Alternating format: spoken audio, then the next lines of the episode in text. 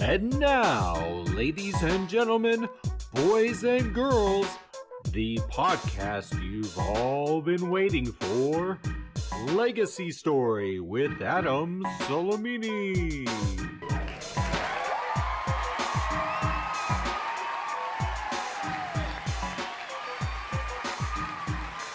Thank you.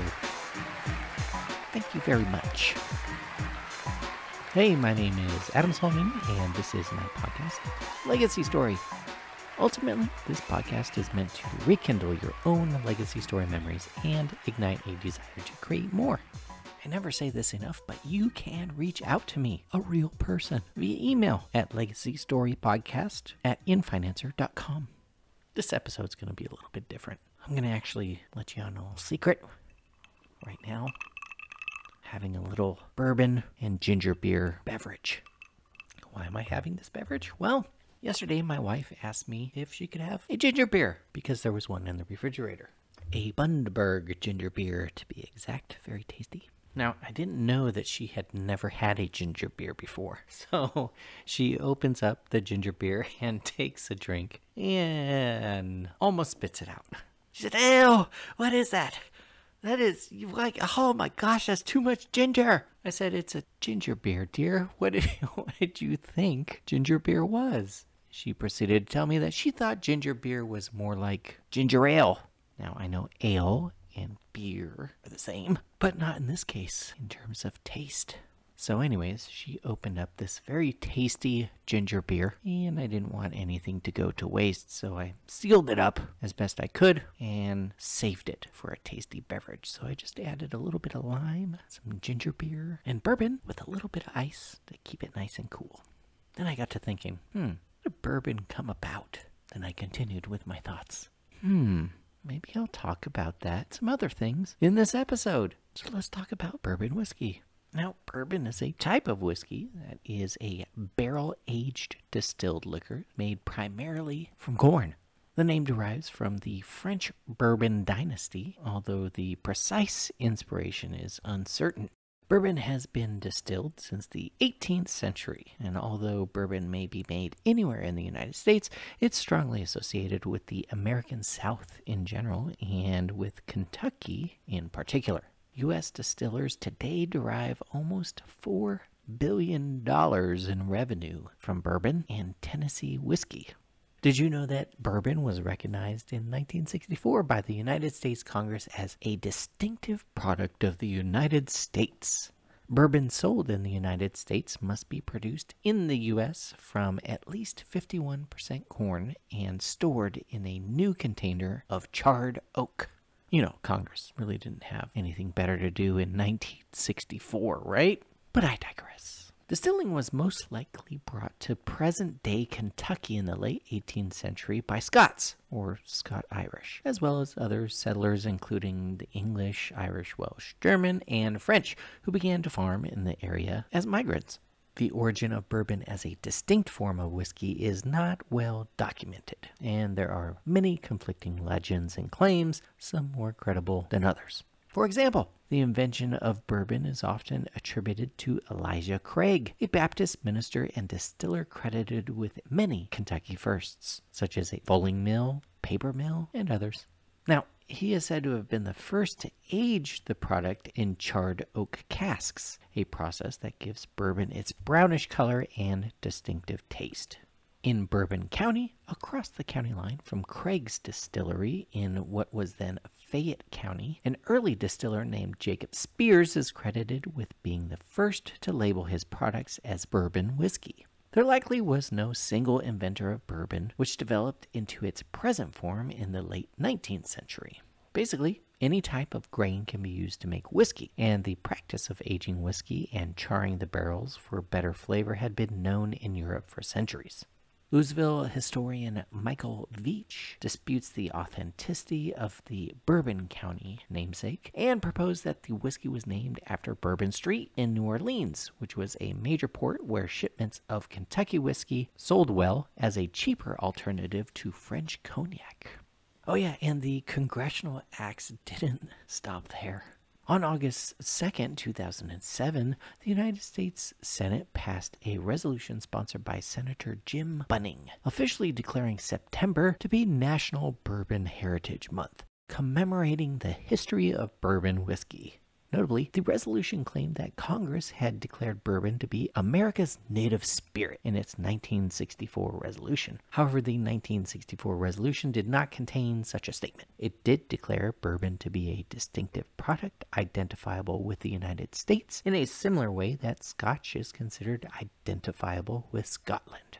Approximately 95% of all bourbon is produced in Kentucky, according to the Kentucky Distillers Association. There are about 68 distilleries in Kentucky, up about 250% since 2008. Bardstown, Kentucky is home to the annual Bourbon Festival, which is held each September. Of course, you have to do it in September, right, guys? Anyways, Bardstown, Kentucky has been called the bourbon capital of the world by the Bardstown Tourism Commission, as well as the Kentucky Bourbon Festival organizers. There is the Kentucky Bourbon Trail, the name of a tourism promotion program organized by the Kentucky Distillers Association that is aimed at attracting visitors to the distilleries in Kentucky, particularly Four Roses, which is in Lawrenceburg, Heaven Hill in Bardstown, Jim Beam in Clermont, Maker's Mark in Loretto, Town Branch in Lexington, Wild Turkey in Lawrenceburg, and Woodford Reserve in Versailles. Oh man, Wild Turkey. I have a bad story about Wild Turkey and has nothing to do with a hangover or getting sick from drinking it. Maybe in a future episode. Tennessee is home to other major bourbon makers, although most prefer to call their product Tennessee whiskey. Now, I know that Tennessee whiskey makers maintain that their pre aging filtration through chunks of maple charcoal known as the Lincoln County process make its flavor distinct from bourbon. Many aficionados believe it is too similar to be called anything different than bourbon. But there you go. Ooh, maybe some infighting between Tennessee and Kentucky. So that's a little short history of bourbon. Mm, yummy, tasty, right? Yum. Yeah, I prefer bourbon on the rocks. Maybe a dash of cola. This ginger beer actually is pretty good with it. Other great bourbon drinks like the Manhattan, the bourbon smash, the old fashioned, the whiskey sour, and the mint julep. Did you know that bourbon was also historically used for medicinal purposes? It's certainly making me feel better right now. I kid, I kid. How about cooking with bourbon? Mmm. Uh, bourbon can be used in a variety of confections, such as banana bourbon syrup for waffles, used for flavoring for chocolate cake, or in fruit based desserts like grilled peach sundaes served with salted bourbon caramel. Mmm. Brown sugar shortcake with warmed bourbon peaches. Does that sound good? Yummy. Mm. It's an optional ingredient in several pie recipes traditional to American cuisine, including pumpkin pie. I love pumpkin pie. Maybe that's why I love pumpkin pie. They basically use it combined with brown sugar and pecans to make a sweet and crunchy topping for the creamy pumpkin pie feeling. Are you hungry yet? Are you thirsty? If so, I've done my job. Now, don't drink alcohol in excess. Drinking every once in a while is fine, but do not abuse alcohol. It's bad for you. That's my little disclaimer. All right, now on to a more serious topic here that of Hurricane Ida. As I'm sure you all know, Hurricane Ida put a whooping on Louisiana and some surrounding states. Hurricane Ida blasted ashore Sunday as one of the most powerful storms ever to hit the United States, knocking out power to all of New Orleans, blowing roofs off buildings, and reversing the flow of the Mississippi River as it rushed from the Louisiana coast into one of the nation's most important industrial corridors. The police chief of Grand Isle said that Ida hit even harder than Katrina. Currently, there are millions without power in Louisiana, and the heat there is pretty bad. If you've ever been to Louisiana in the summer, the humidity is on a whole different level. In Mississippi, there were, I believe, two dead and at least 10 injured after a highway was washed away by Hurricane Ida. My wife has a cousin that lives in New Orleans. We wanted to make sure that she was good. We invited her here to Texas if she needed to go away from the area. And she did go away from the area, but she went to some family in Florida because it was a little bit closer.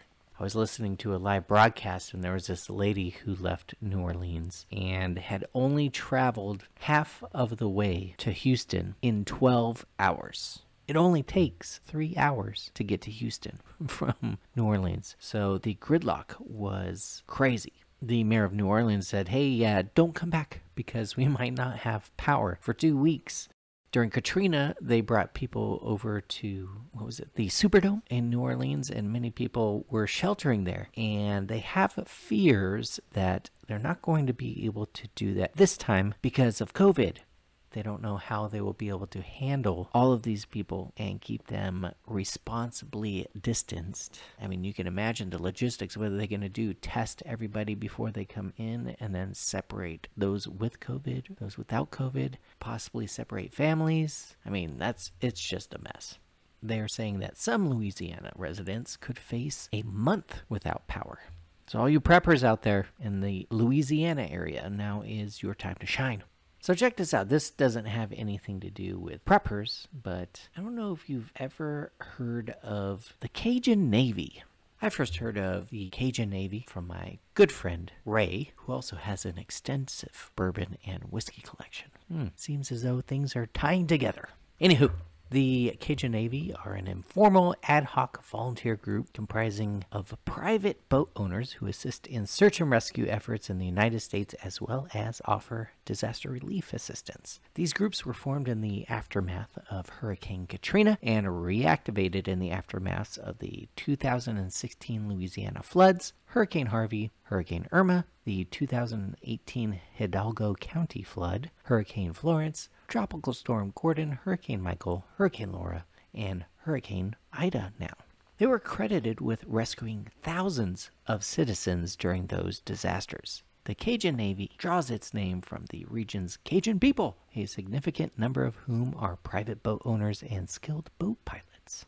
Now, these are a lot of different types of boats, are typically small vessels such as bass boats, John boats, airboats, and other small shallow draft craft that are easily transported to flood areas. It definitely has expanded because I know of people in Texas that now are part of the Cajun Navy and they'll roll in with their boats to help out.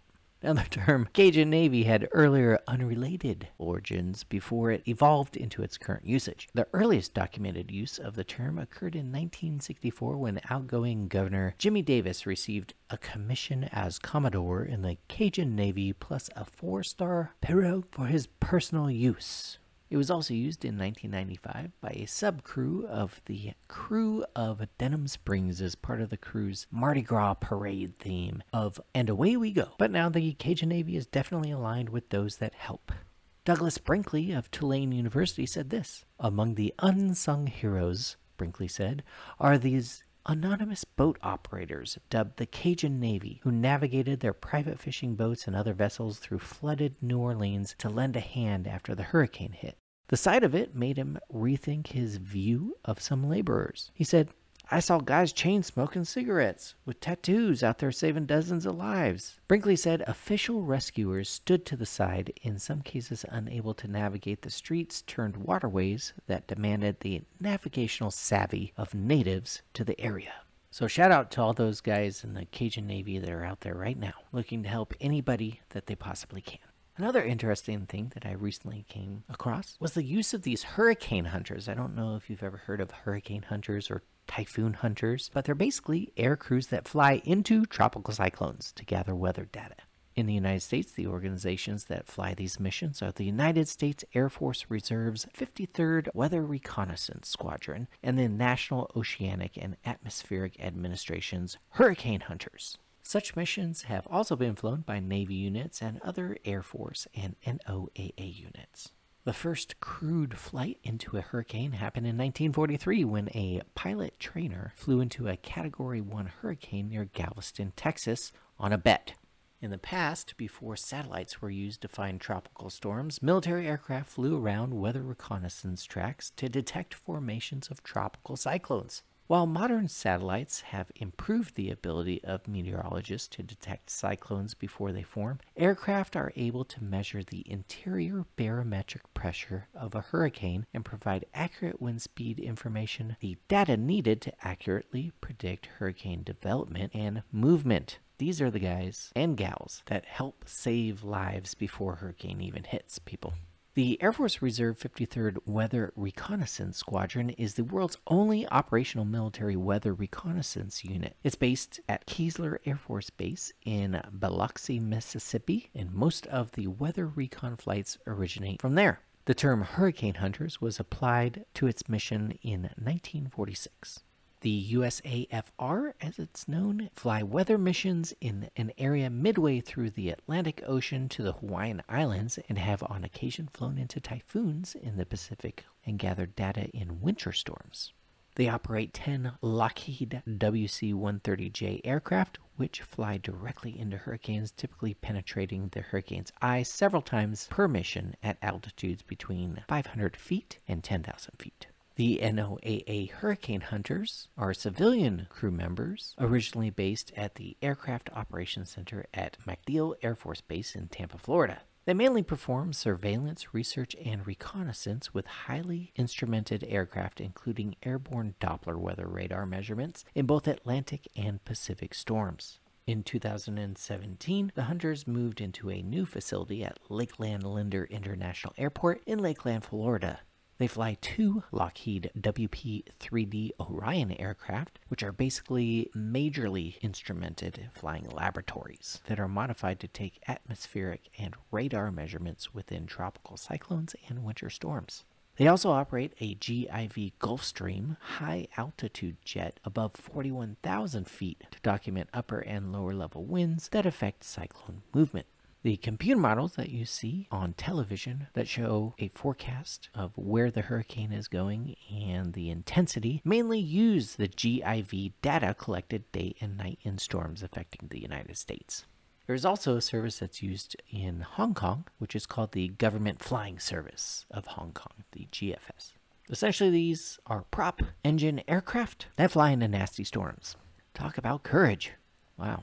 We have to thank them too. They warn people way ahead of time because of their efforts. We certainly are wishing all the people affected in these areas the quickest, safe recovery possible. We hope assistance is quick and all of the things they need to put their lives back together are in place without delay from any entity, whether it be national, state, or local. Well, that's all for today's episode of Legacy Story. Thank you for listening. Make sure you subscribe to the podcast wherever you listen to podcasts so you never miss an episode. Plus, don't forget to follow me on social media at Your Legacy Story, except for Twitter, which is The Legacy Story. You can also follow me at InFinancer. If you're interested in changing your trajectory, whether it is through financial coaching, personal coaching, or business coaching, you can reach out to me at infinancer.com. I N F I N A N C E R.com. Until next time, ciao.